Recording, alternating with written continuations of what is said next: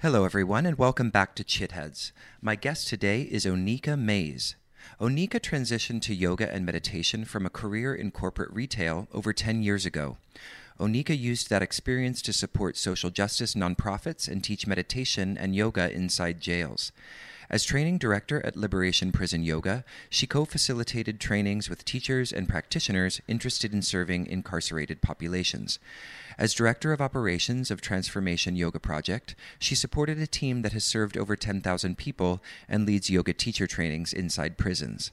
Today, Onika is the mindfulness coach at Rikers Island and facilitates workshops around cultivating resilience and compassion through meditation and other mindfulness practices. At Rikers, she works one on one with incarcerated individuals. She believes that meditation and mindfulness practices can forge a path to freedom and build resilience. Onika is passionate about supporting teachers and leaders who bring peace and healing to queer, trans, intersex people of color and folks impacted by the incarceration and its aftermath. So it's very nice to see your face again today, Onika. Thank um, you. This is our second attempt at a recording. and failed at the Skype platform. Um, this is an unofficial promotion of Zoom as a technology. Um, so last year, Onika Mays and I, uh, along with Margarita Tosado, got together and spoke online uh, for an online panel on the future of the yoga teacher. And in that particular panel, we were speaking about the subject of the yoga teacher as activists. So I wanted to start sort of on the heels of that discussion by asking a question that I asked uh, Onika a year ago, which is on um, the status of yoga as activism. So, Onika, do you see yoga as intrinsically um, a form of activism or something else? I do think yoga uh, and and a lot of mindfulness uh, mind, mindfulness practices are definitely a form of activism when you put them in a context of freedom and mm-hmm. agency. Um, I think certainly there there are some practitioners and teachers of yoga who teach yoga as a physical activity, and there's nothing wrong with that. Uh, but I think if you are someone who's in service work or who is doing activist work when you talk about giving people tools to have agency over how they move in a world, particularly in a world that doesn't accept who they are, um, you are talking about you are talking about activism. You are talking about revolution. I think whenever you're talking about a, a, a structure and any sort of systemic ism that's happening, and give that person a tool to take care of themselves and move in the world in a way that's freeing for them um, yeah that's activism Mm. So when did you uh, come to yoga practice? And I'm, I'm assuming, you know, in your own kind of history with the practice, it didn't start as a kind of form of activism for you in the way that it has today. So I'm curious about your story um, with yoga and how you found the practice. Yeah, it started as stress reduction when I mm. was working um, at Barnes and Noble actually, and a friend who was an Ashtangi, her husband's an Ashtangi. Mm-hmm. Um, mm. They both they both uh, well she suggested that i might enjoy it. And she was right. I but i think i wasn't really committed mm-hmm. um, to the practice. I wasn't ready to to dive into it. And and not that everybody who does need to dive into it um, needs to dive into it but i felt something change in me. And i think that's that that spark that started to happen was a little scary. Yeah. um, i was I was still young at the time. I was I was in my mid 20s, I think, uh, mid to late 20s, and the idea of committing to this practice where I was going to fully embody parts of myself was really scary. There were still things that I needed to work through that I wasn't ready to work through. Mm. Um, yeah, so scary, scary in the sense that you might have encountered you you might have been forced at that juncture to to face things in your life that you weren't ready to face. Is that why it was? Yeah, I think that's part of it, definitely. I also think it was just the idea of moving through the world feeling comfortable in my own skin as mm. a woman of color, as somebody who was queer, as somebody yeah. who maybe wanted to do something different and didn't know what that was. The idea of being vulnerable was still not something that um, I was ready to accept. I was still feeling very guarded and and defensive. Mm. Um, mm. And you know, cut to many years later, right before I turned 40, um, I changed my whole life and sort of walked away from my career and was going to try to figure out what I wanted to be when I grew up and found myself back on a yoga mat as so many people do right it's like yeah. you have this breakdown and you i went to my mat and started to figure things out and felt really um, blessed that i was able to teach so many classes and thought that i should give back in ways that maybe i didn't give back in my first career mm. so that led me to thinking about different avenues and through i think supportive friends and family one of them suggested um, what about incarcerated folks? Because it's in our background, social justice and activism. Um, yeah. And I remember the first time that I showed up at Rikers and knew this was something I was going to do um, yeah. for a really long time. Mm. So I'm curious about, you know, what was perhaps the experience of you kind of, you know, your experience basically in a mostly white yoga studio. Like i imagine you probably reflected at an early point on the fact that you're one of the few people of color in the room. And i'm, I'm curious mm-hmm. if if you ever had some critical reflections of the on that early on and sort of what your line of thought was related to that. You know early on i don't think i saw it as critically as i did years later after becoming a teacher but I will say, I know I felt that way because it took me two years to even go to a yoga studio. Mm. I was doing yoga um, really dating myself here on like videotapes and VHS, VHS, Rodney okay. um, and DVDs. And I think that it took a long time for me to feel brave enough to actually say, like, you know what, I'm going to go to a studio. I was fortunate enough to go to a studio that felt really comfortable and warm, which I think is really great and doesn't happen to so many people yeah. who don't feel comfortable, but I did. And I was really lucky and ended up teaching at that studio for many, many years. Yeah. Yeah. So, uh, you know, one of the things that it, it, sort of occurred to me while I was watching the panel series that you did, or the panel discussion you did on forgiveness, which was a beautiful mm-hmm. panel, really some uh, lovely things, uh, very insightful things being said both by you and and the other people in the panel. But it seems like you know in in your response to issues around racism there that your contemplative practices have have shift your shifted your relationship with it in some way uh, away from a kind of what you describe as an attachment to anger and so I'm, mm-hmm. I'm you know as a way of getting into uh, you know your decision around um, uh, uh, working at Rikers and and and having this be a part of your own sadhana um, uh, can you talk a little bit about the way in which your contemplative practices have have molded you or yeah. have provided a different kind of uh, spaciousness with which from which to navigate these issues mm-hmm. you know it's so funny this is always such a uh, like a triggery thing for me even though it's still like it's it's who i am and i think um, when i started to embrace all kinds of meditation and mindfulness but specifically metta uh, loving mm-hmm. kindness shifted a lot for me. I used to think of activism in terms of how I was working against an oppressive structure. And while that right. hasn't changed, mm-hmm. a lot of the validation I think I subconsciously sought uh-huh. from um. from white supremacy, like see me, validate me, do all of these things. When I began to embrace metta, that see me was turned inside and seeing myself.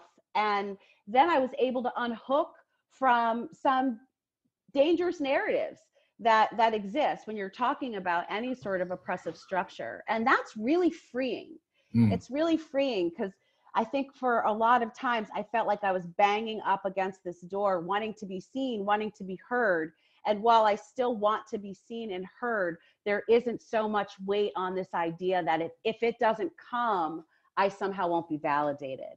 Yeah. And when I embrace a practice of compassion, of loving myself, it actually allows me to move in the way uh, world very differently and feeling much more connected. Mm.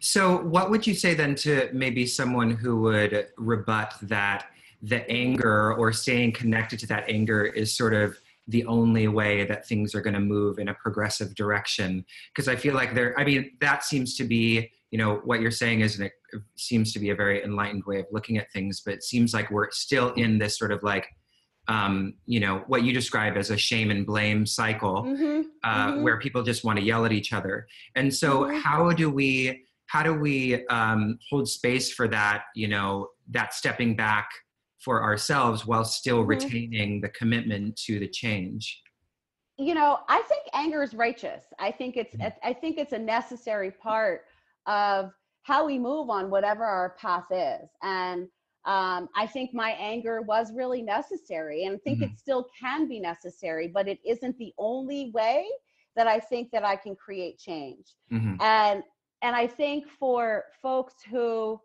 think that their anger is the way that they need to move right now then that's something that they need to do. And i think that also goes back to my practice. Right. Before my practice was you have you have to do this. You Right. have to move in this way. You have to change. And i felt a lot more liberated when i could focus on loving myself unconditionally. Moving through anger i, I had to move through anger to get there. Um, and i you know i still get angry. I work with so many so many people that i work with are like you don't seem like you ever get angry i'm like no i mean of course i fucking get mad who doesn't Yeah, i mean yeah. that that's just life Yeah. um, but it's not the only thing that that defines me and for a long time for me it did Mhm. um, being angry was a way to to fire myself up i can be passionate about love Mhm. and not in some sort of hokey way where let's all just hold hands and sing kumbaya yeah but love can also be righteous. Love can also inspire action. And i feel like that is a more effective way for me to move through this work. It was Mm. very exhausting for me to constantly be pushing against something. I, I found myself very tired a lot. Yeah. Well, and you describe uh, on the panel that previous kind of um, way of approaching these issues stemmed from your own experience being raised in a family. Was somebody in your family was in the Black Panther movement? Is that correct? yeah my grandfather was a senior advisor for the black panthers in the city and he was a union organizer um, for nurses uh, health workers union union 1199 Mhm. um, in Hartford, Connecticut. So, and kind of like a professional rabble rouser. Yeah. um, and so the idea of fighting was very important. And fighting is important, but I think fighting has taken a different shape for me. Yeah. And it's fighting for myself and fighting for my own joy and freedom and celebration so other things can emerge so I can find other ways to move through the world. I think when I was holding on to a lot of anger, it was sort of just this one track that I was moving down. And it was all about battling and all about fighting and all about aggression. But when I started to embrace the idea of compassion, um, I've been reading Emergent Strategy as well. I don't know if you've heard of that by Adrienne Maree Brown, where we talk about, she talks about this idea of emergence, where things can evolve naturally and sort of spread and looking to patterns in nature um, to find ways for social change. And I think that's what started to um, change. I think, I think I used to think of activism as one track. Mhm. And when I started to think about love and compassion, it gives you so much more space to think about different ways to move and change and connect with people, people who you want to work with, people who will be leaders beside you, um, people that you're looking to serve. Um, and it, op- it opened up for me more ways to think about how I can affect change and, and my sphere. So, can we push this idea of emergence a little bit more? Because it's very interesting. Uh-huh. So, the idea uh, that you're contrasting it with, so the idea that there is only kind of one way to do activism that's been laid down by sort of, you know, the wise activists of old, or Mhm. whatever that means. And Right. then, so is the idea that that um, the uh, the activism would emerge from a certain kind of context of relationships? Is that the idea, or am I missing? Yeah, it's it's relationships, it's community, it's Mhm. even looking to the idea. Adrienne Maree Brown was has been inspired by so many various people, and also a lot by Octavia Butler Mm. around um, the idea of communion and community and ancestors um, and ways that we move through the world and nature. And it doesn't necessarily always have to be this this general hierarchy. And there can be little hierarchies. You know, she she talks about this idea of um, she's not really great at you know financial things and so when you when you're doing something maybe you find somebody to do that Yeah. and so it's this idea of how can we how can we find ways to work together rather than one person at the top who does this message and maybe does all of the you know the fighting or the change rather than allowing things to spring up as they spring up naturally to inspire the way that you might want to make a change in the world Mm, mm. So we're talking about more of a kind of the swarm gives rise to the method rather than the kind of messianic method where and some there is some sort of great leader that is leading the whole thing. exactly Yeah. exactly yeah That's beautiful. yeah So tell tell me a little bit about um, Liberation Prison Yoga and how you've Mhm. got connected to working with um, uh, communities in incarceration. Yeah, so I started with Liberation Prison Yoga uh, several years ago, and I reached out to Anneke Lucas. I Googled, you know, working yoga in jail, and her name came up, and she was starting Liberation Prison Yoga. She had been doing it for a little bit over a year. Um, and so we met and talked and um, had an amazing conversation about the work that she was doing. And she has an incredible story around Yeah. trauma and service work and um, I, it sort of just grew from there. So I started teaching, and then I, I have a background from my you know my previous career in doing training. So I started to co-facilitate trainings um, and working with new teachers who were starting, um, and it was it it really became clear that this was something that I wanted to keep doing. Yeah. Um, yeah, and it was a, it was an amazing it was an amazing experience. Mm. And also at the same time, I started working with Transformation Yoga Project and sort of tapping into a business end of the work that I'd done before, helping a nonprofit sort of shape where they were going because they were on the they're they were already exploding and are doing wonderful things in the Philadelphia area. And um, Rikers uh, Cor- Correctional Health Service and Rikers decided that they wanted to create a wellness program um, for folks who are incarcerated and do a pilot. And so, because of the work that I had already been doing at Rikers, I was asked to see if I wanted to interview for this full time role of teaching meditation inside. Um, and And now you're so teaching full time in the in Yeah.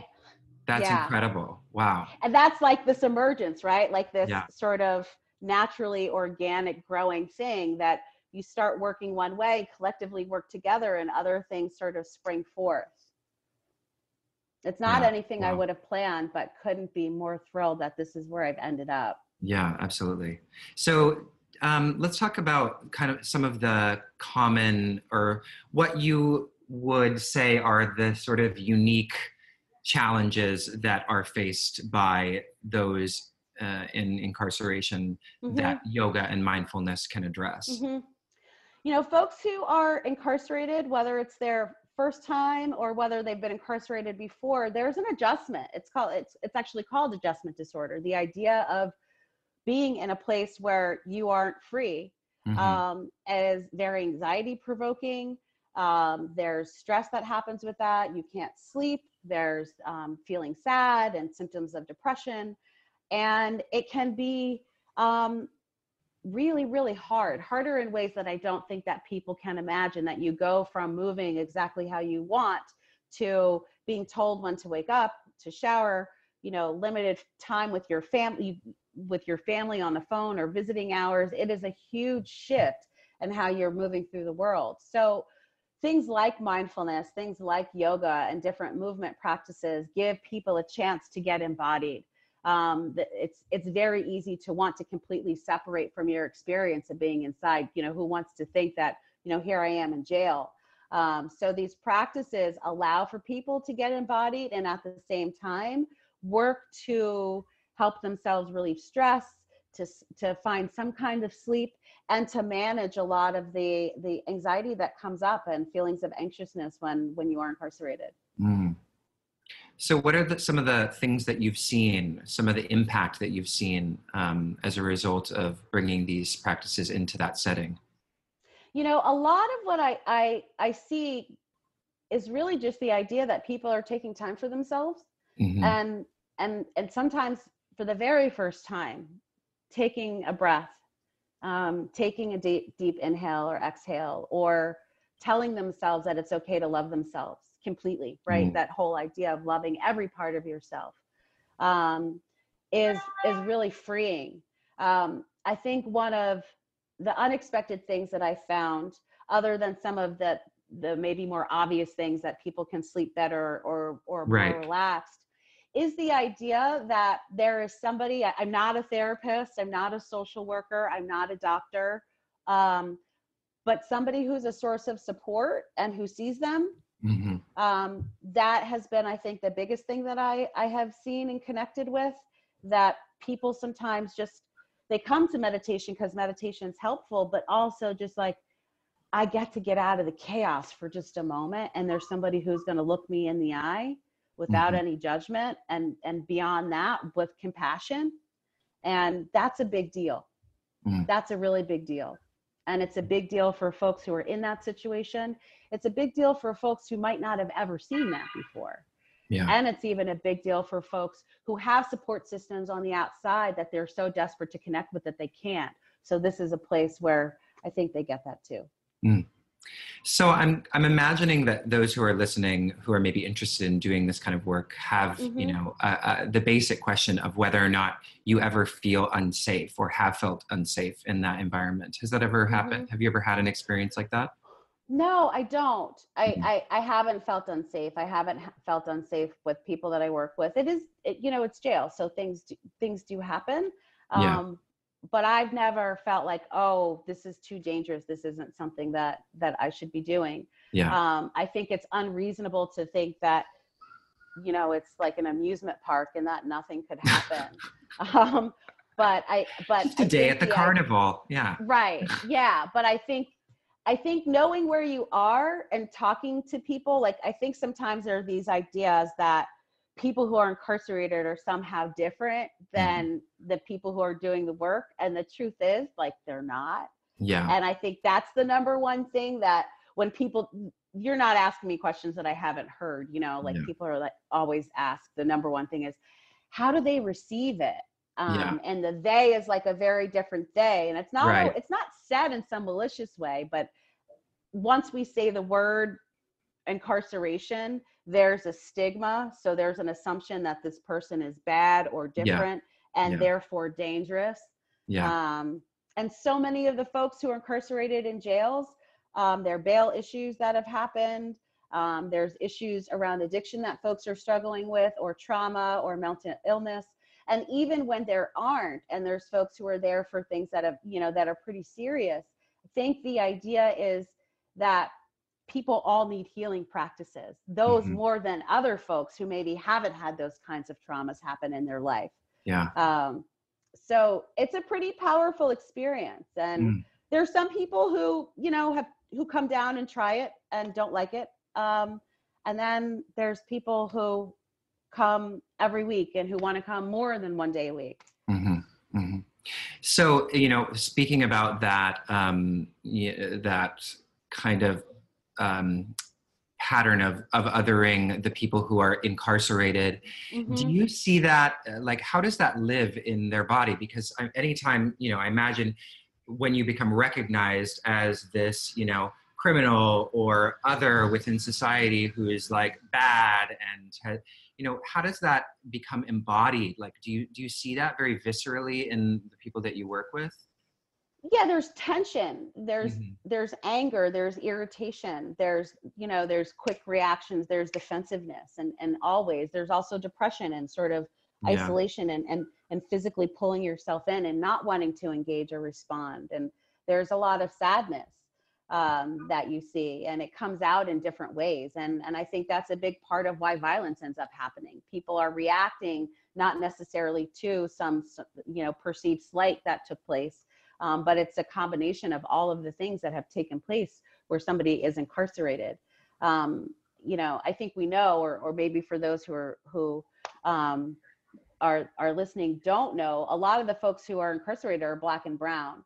Mhm. um, and a lot of those folks um, come from areas that that don't have a lot of money and haven't had traditional community support that you might see in other kinds of neighborhoods. So you're talking about areas uh, where schools don't have the proper support that they need. You have teachers who are passionate but you don't have enough. And then the community policing that's supposed to happen isn't community policing um, but it's more police state.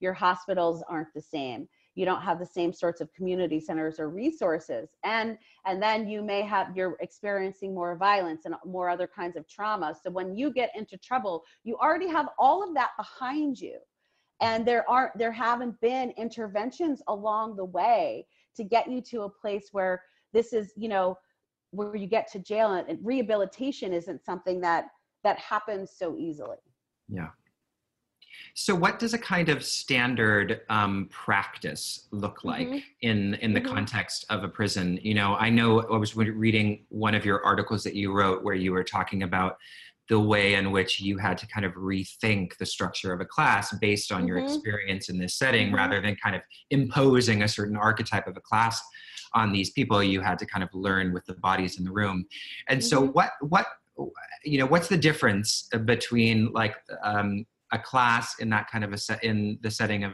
you know a prison versus mm-hmm. what you would see at your sort of you know run of the mill yoga studio downtown so yeah um, there's a couple of things i think when you're talking about a class inside um, a correctional facility or even um, uh, a rehab facility the idea that everybody has to follow the sequence that the teacher is teaching flies out of the window yeah. Um, it does become necessary that teachers have lots of tools to draw on because we're talking about invitational language and choice.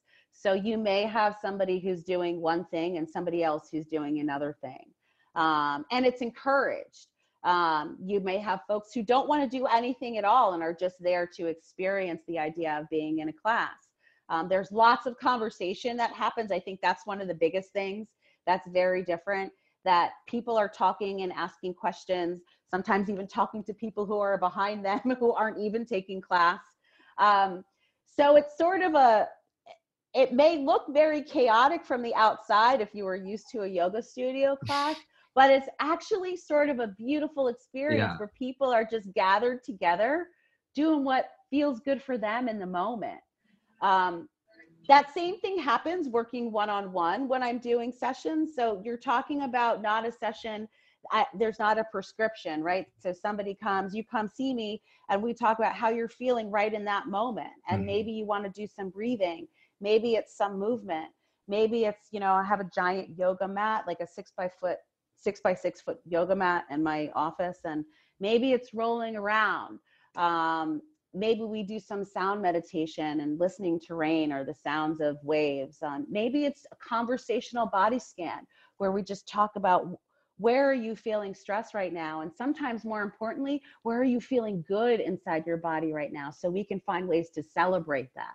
Mm. So much of what we talk about is around trauma and pain, but there are places and spaces for celebration and joy through mm. this work as well yeah. because that's that's what resilient that's what resilience is it's not so much i was incarcerated it's i was incarcerated and not but but and i'm going to find ways to thrive yeah. and i can find places where i can smile and be compassionate and find love yeah.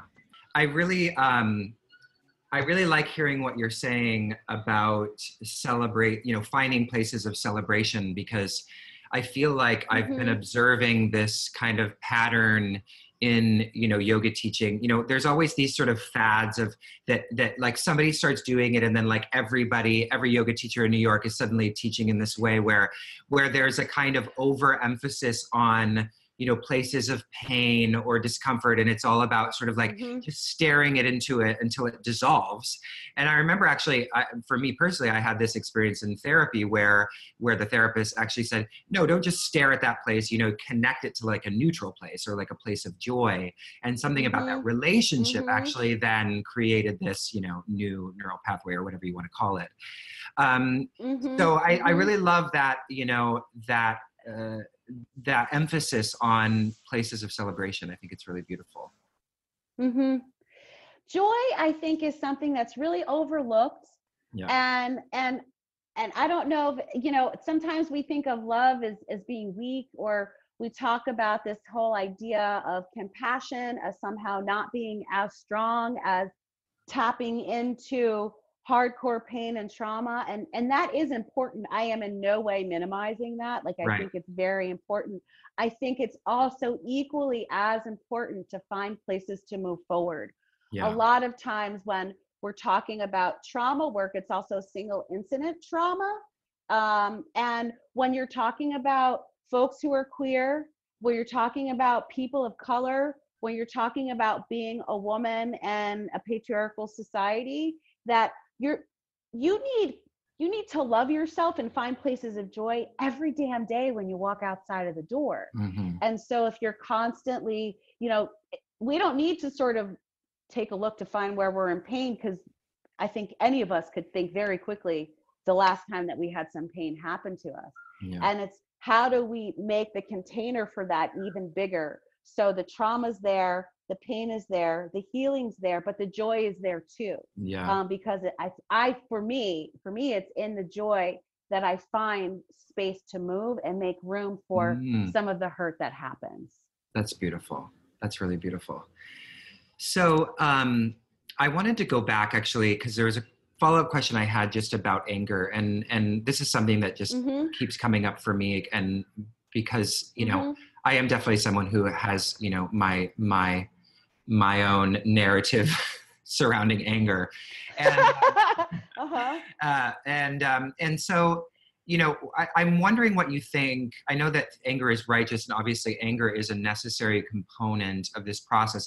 But i'm wondering if you think that anger is a sustainable resource not in the sense that like you know obviously anger just can can you know it's an endless you know there's an endless supply of it seemingly but is it sustainable in the sense that it can like be the condition for sustainable change so you know and i'm and when i'm asking this question i'm thinking Mhm, you know anger is obviously an important component of taking things down that need to come down mhm. but is it Mhm. does it have an important role in the process of like of construction of like building a better world once we've sort of like in you know in the kind of um i don't know in the aftermath of our own you know deconstructive process or whatever I think maybe in the beginning it can, but I think for my for the teachings that I follow around meditation, um, they are more down a sort of a Buddhist path. So Yeah.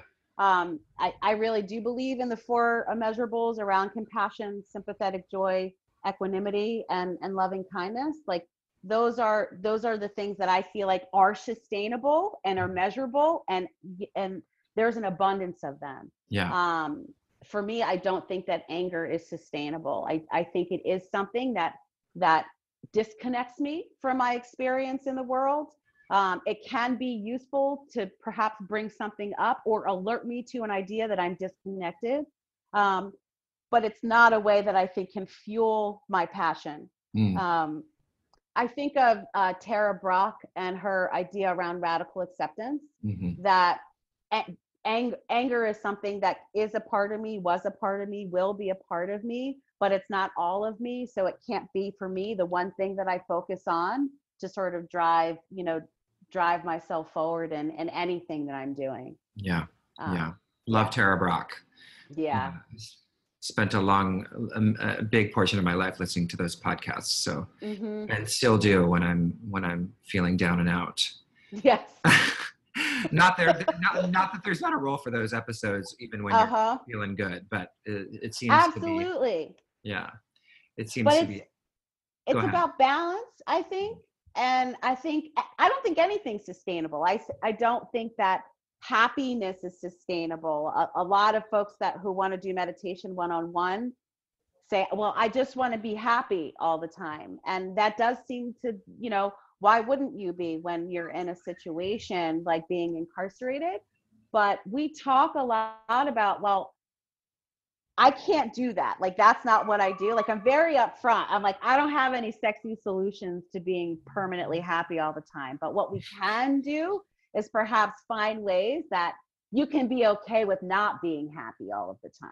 And through that, joy starts to arise, you know? Like recognizing and letting yourself be angry. I find that we get angrier because we're angry at being angry. We're angry at our anger right but when we let our anger be anger that again it's it's ways how do we give space how do we make room so things can be as they are and that allows us to be present Mm, mm.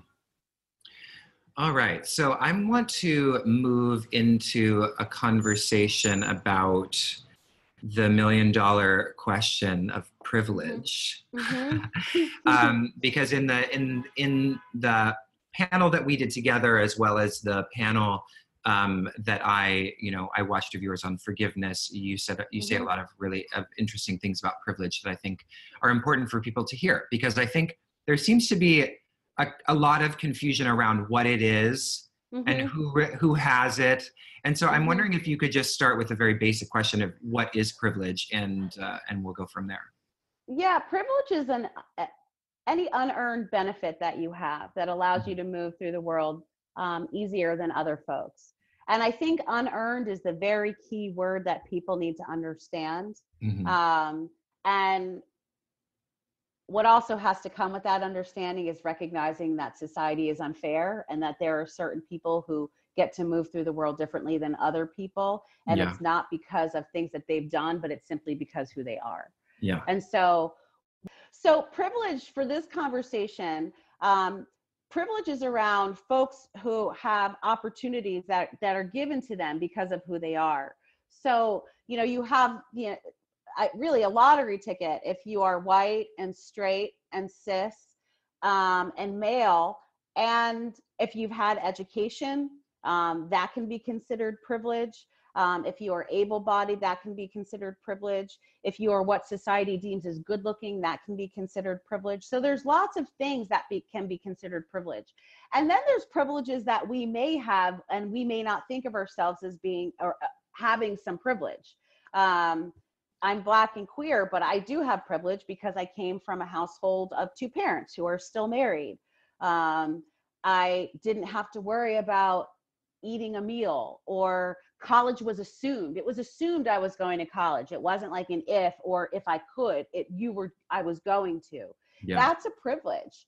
Um, and the fact that if you move through the world in a way that society looks at you uh, particularly you know i'm cis i have cis privilege there aren't assumptions that people make about me because of how i look Mhm. um, and so wh- when we start to talk about what privilege is, you could start to have conversations that are more inclusive.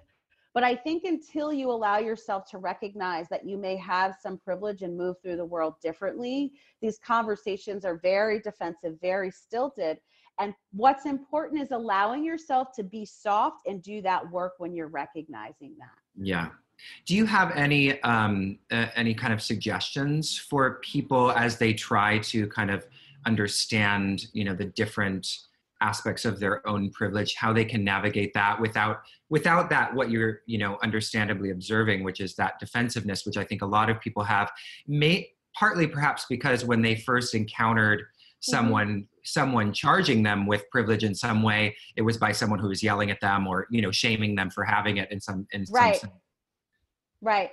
And you know that this is this is where I think things get tricky and murky because I think there's a piece where folks who have lots of lots of privileges need to understand that people who are coming at them are very angry yeah. and that it may not be about them specifically but recognizing just like me this person wants to have the life of of freedom and, and to be happy. Like people Yeah. just want to be happy and not to suffer.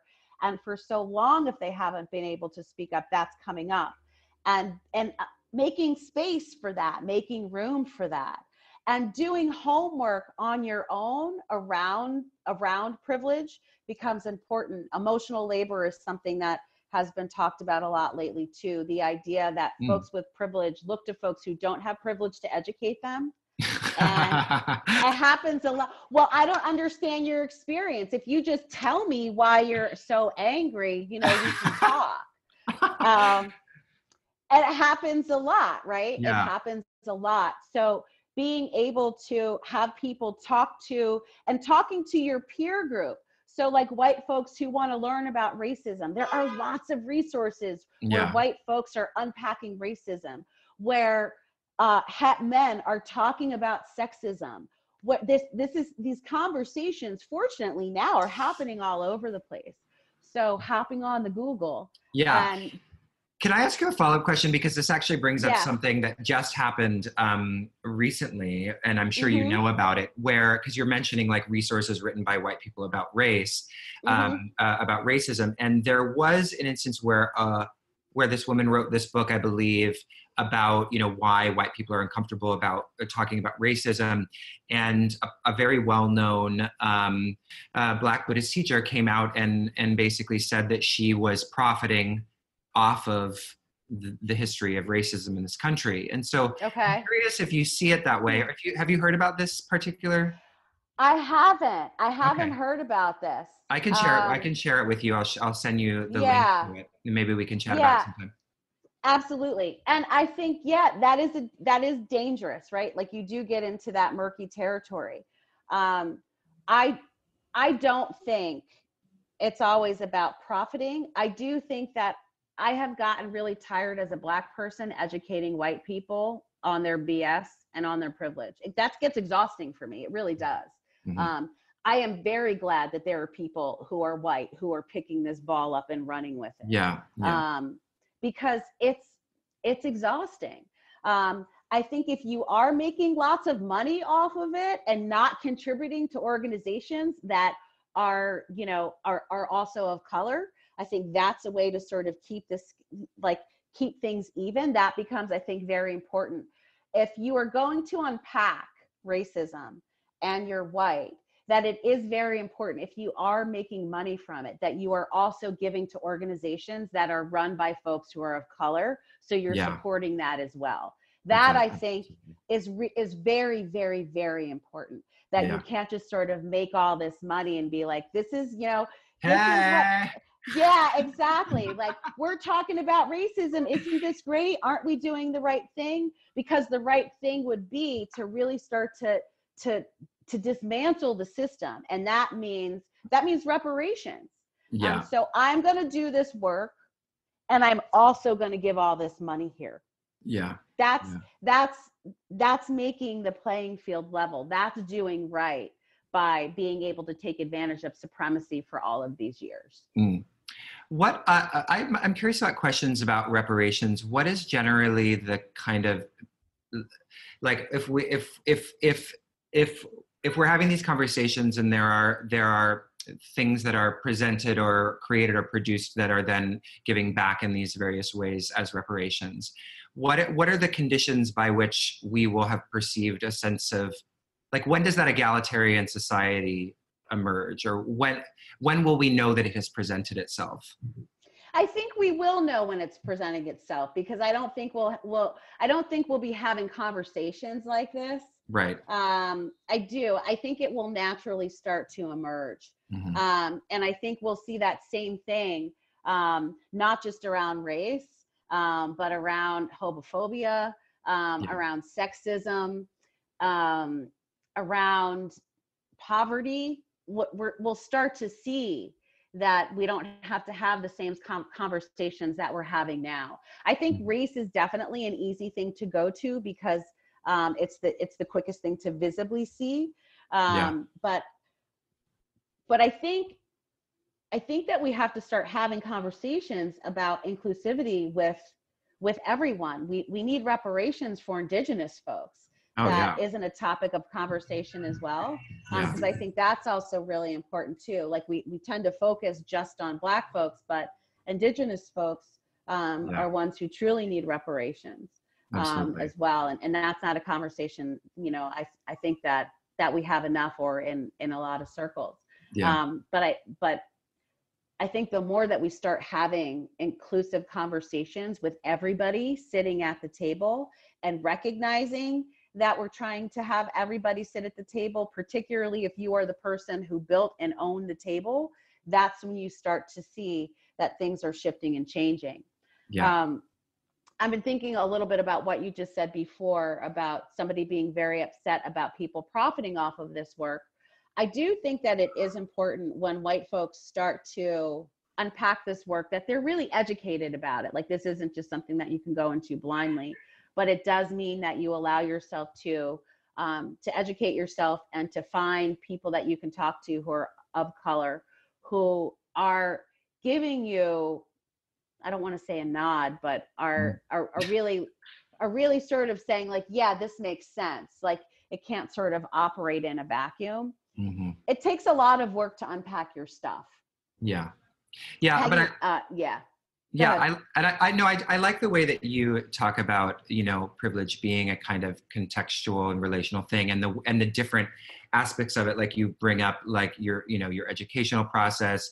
For me you know i i certainly know that i you know i can acknowledge that i have the privilege to walk into a grocery store and not be you know perceive that i'm going to steal something which is not extended to many other people you know uh, Mhm. many other people in our culture and then i can also think about you know the context of an adoption agency where I would not have the same kind of privilege as a straight couple, you know, if I was to go in there with my, you know, gay partner.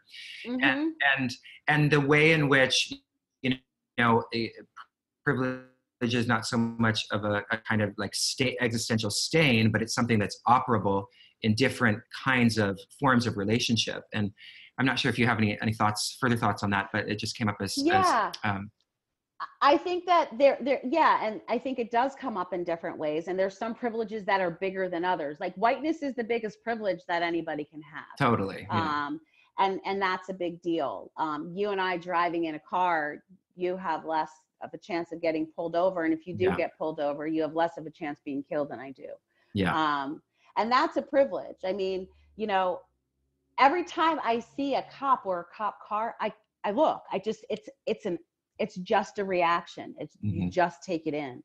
Um, and that's not something that a lot of if you're white that you don't have to think about yeah. you don't it's it's it's not the same sort of reaction um i think those who are straight presenting ha, you know that's another really big privilege that that Mhm. folks have um and folks who are cis have a lot of privilege Yeah. um that i do think that's something that needs to be more included in conversations which we're starting to have like i think Yeah. we all are starting to talk about what it means to have conversations around gender um, but if you're non-binary um, this world is not for you yeah. it's it's it's not and and that's a that's a big deal and when we don't have to think about certain things like that's the time that you when somebody starts to talk about something that you're like i don't ever have to think about that that's your time to pause Mhm.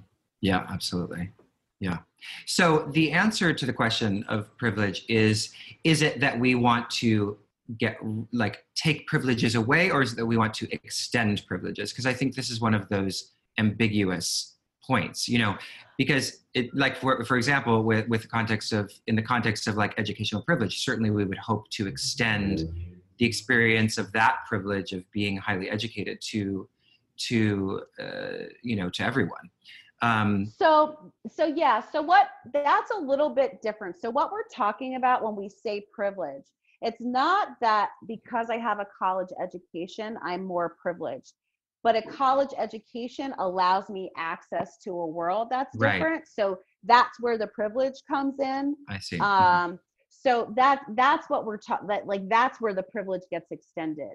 Um not you know it, because i have i grew up with both of my parents i have privilege with that because there there are studies around having two parents in a household and having two incomes and and being able to move through the world differently that gives you sort of a leg up so what Yeah. we're talking about is what it looks like to have a leg up Mhm. and doesn't mean that we extend you know education to everybody yeah i mean our schools are terrible it's talking about looking at disparities and having folks first recognize the fact that people get to move through the world differently. That i feel like is the biggest conversation that needs to happen when we start talking about privilege. So many people get defensive.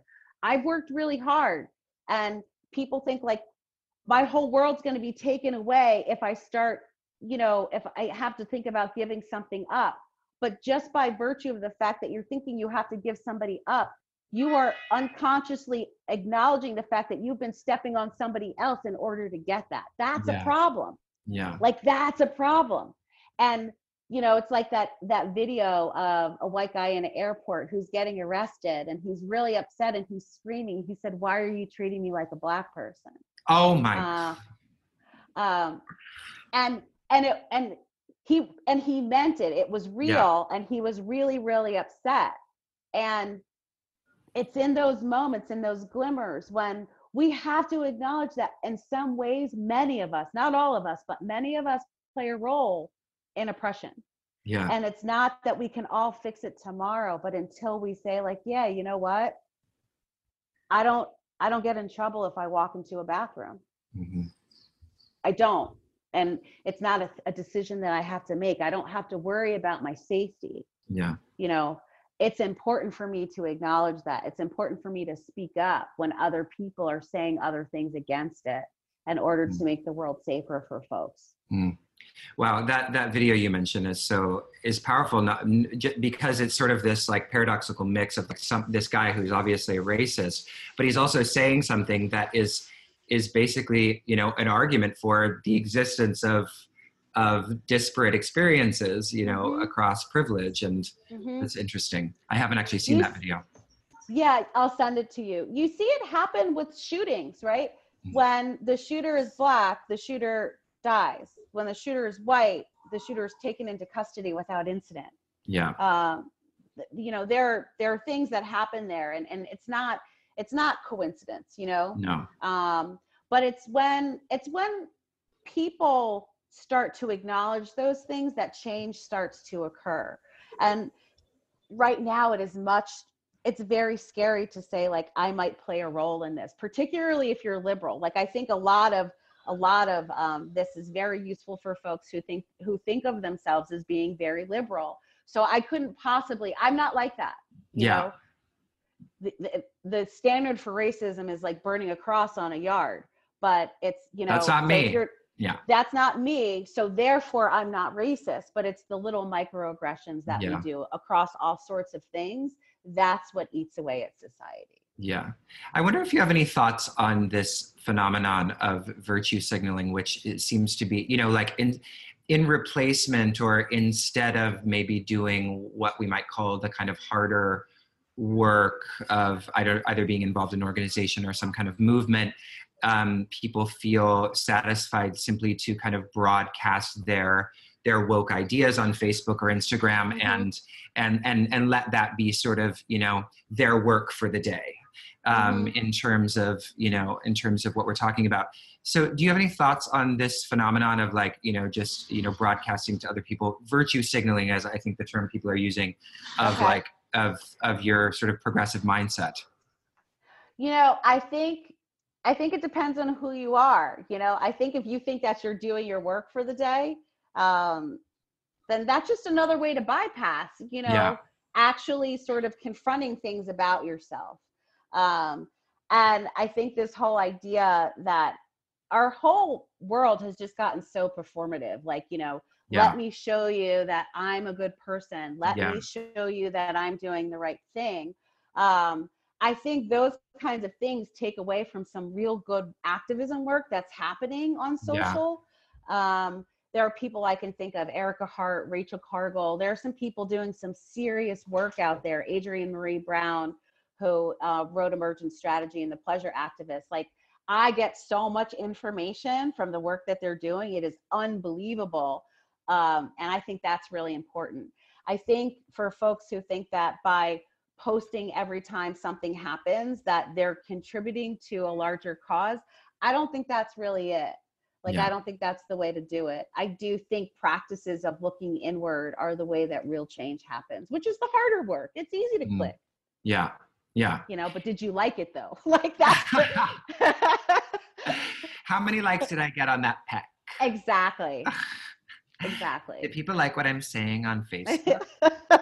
Yeah i mean you know it's it's interesting like just to continue this kind of social um I, you know i i want to i want to i'm going to write down those names in the show notes i'm going to have um uh, uh, uh, my team put that down in the show notes, the people you mentioned, because I want to direct attention to that. Because I think, you know, what people see, right, is the kind of the angry, the angry conversations around things that are happening, and mm-hmm. and you know, and it's obviously important for the discourse to be happening and that's what social has provided right as a platform for just more discourse i think we're seeing.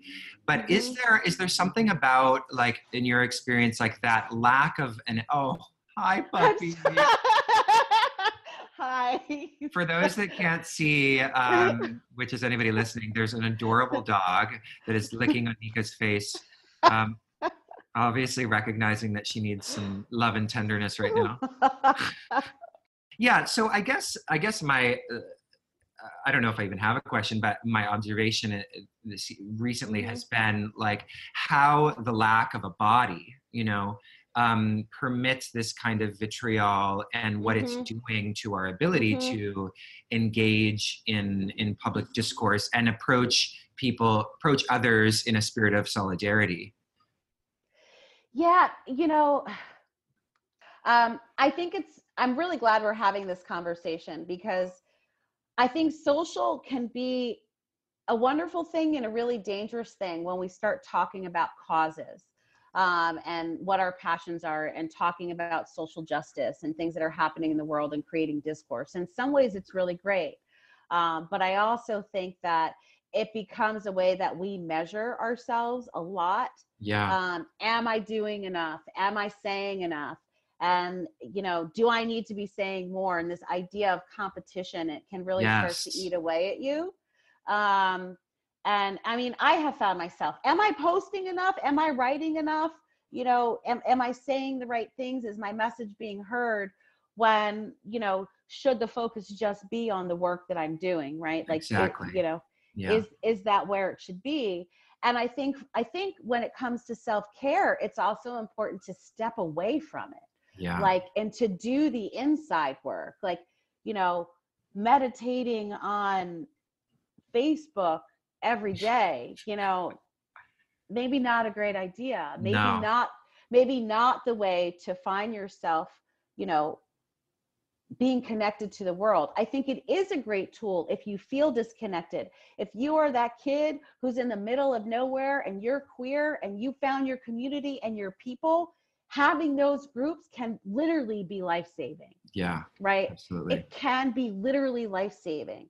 But I think if you find yourself doing distract, you're distracted, you're mind, you're mindlessly scrolling, you start to find yourself getting so worked up with what's happening inside your phone versus what's happening outside you know those are all signals that maybe some self-care needs to happen we start to need you know i know when i start doing that i need to do some inside work. Yeah. I love that you expressed it that way meditating on facebook because you could sort of you know ask the question of like or or propose that you're meditating on something you know best that it be uh, a conscious choice like the breath or you know mm-hmm. whatever mantra you happen to work with or whatever the case may be because if you're not meditating on one of those that can offer some kind of contemplative illumination or spaciousness you're going to mm-hmm. be meditating on something else and something mm-hmm. um, that perhaps will not afford you uh, the privilege of space internal right. space right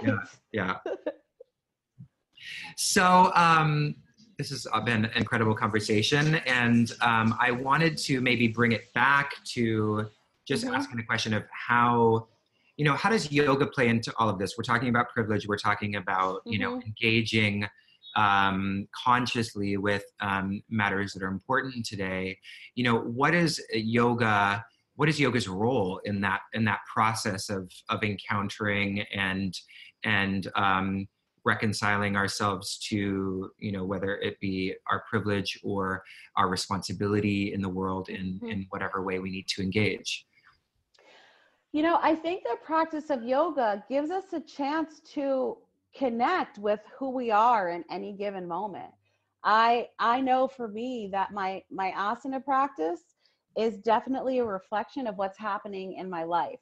Not just when i'm actually moving from from asana to asana but really looking at what i'm thinking. When i get super judgy i get judgy you know like when i start sort of judging what's happening in the room like i will admit it. Like it's not a cool thing to admit but i get i get judgy with myself sometimes with people in the class sometimes even with the teacher. Like i wouldn't have done that.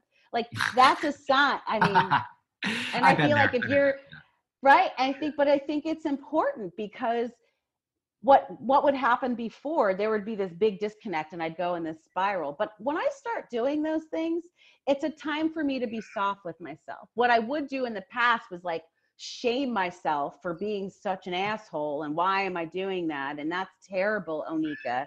You are better than that. And now i get to say to myself hey what's go what's going on? Are you okay?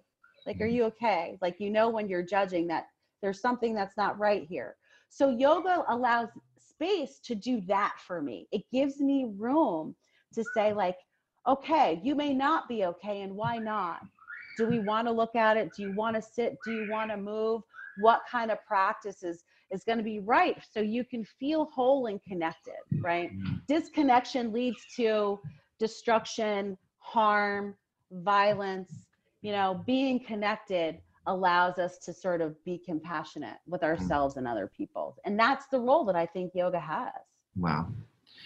Well, that's a beautiful note to end on. So, I, I guess my last question would be Do you have any kind of final, uh, based on what we've talked about, do you feel like mm-hmm. anything's been left out or any kind of final um, comments, considerations that you would offer to the listeners? Yeah, I would just, um, I think I'd say again, that is hokey as it may sound. And you know what? I'm going to say that. No, it's not hokey. Um, I think through compassionate practices, um, we can kind of do anything. I mm-hmm. do. I, I really believe that um, that compassion can can change the world. Yeah, yeah. So, Onika, are there any things coming up that you um, would like to share with the listeners? Any kind of workshops you're doing that are open to the public? Maybe there's a, a do you do trainings for um, the the? I mean, I know you're you're. Are, are you still working with um, Liberation? No, Prison? I'm not with Liberation Prison Yoga or Transformation Yoga Project. Okay. Um, I don't know if Liberation Prison Yoga is doing any trainings coming up.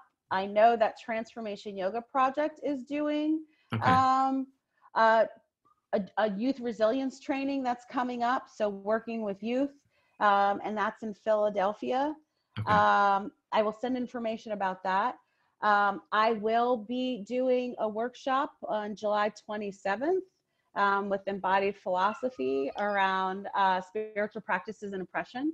Um, so that's exciting and people can go to my website to see um, other things that are coming up. Amazing. Yes. So Onika will be giving um, one of seven uh, talks that are happening on um, the relationship between um, marginalization, oppression, privilege, and spirituality. All proceeds of that offering, by the way, go to organizations uh, that benefit and um, uh, work with marginalized communities. And that is starting, yours is on July 27th. Yes. Yeah. And that's starting, I believe, the final week of, of June um, for those that are interested in the full series. So you'll be able to uh, see Onika's beautiful smiling face as a part of that lecture. And if you show up live with her, you can also ask her your own questions, and it will be a, an opportunity for Q and A as well, because it's part talk, part Q and A. Um, so thank you so much, Onika. It's been such a pleasure chatting with you. Thank you so much. I loved it. Thank you.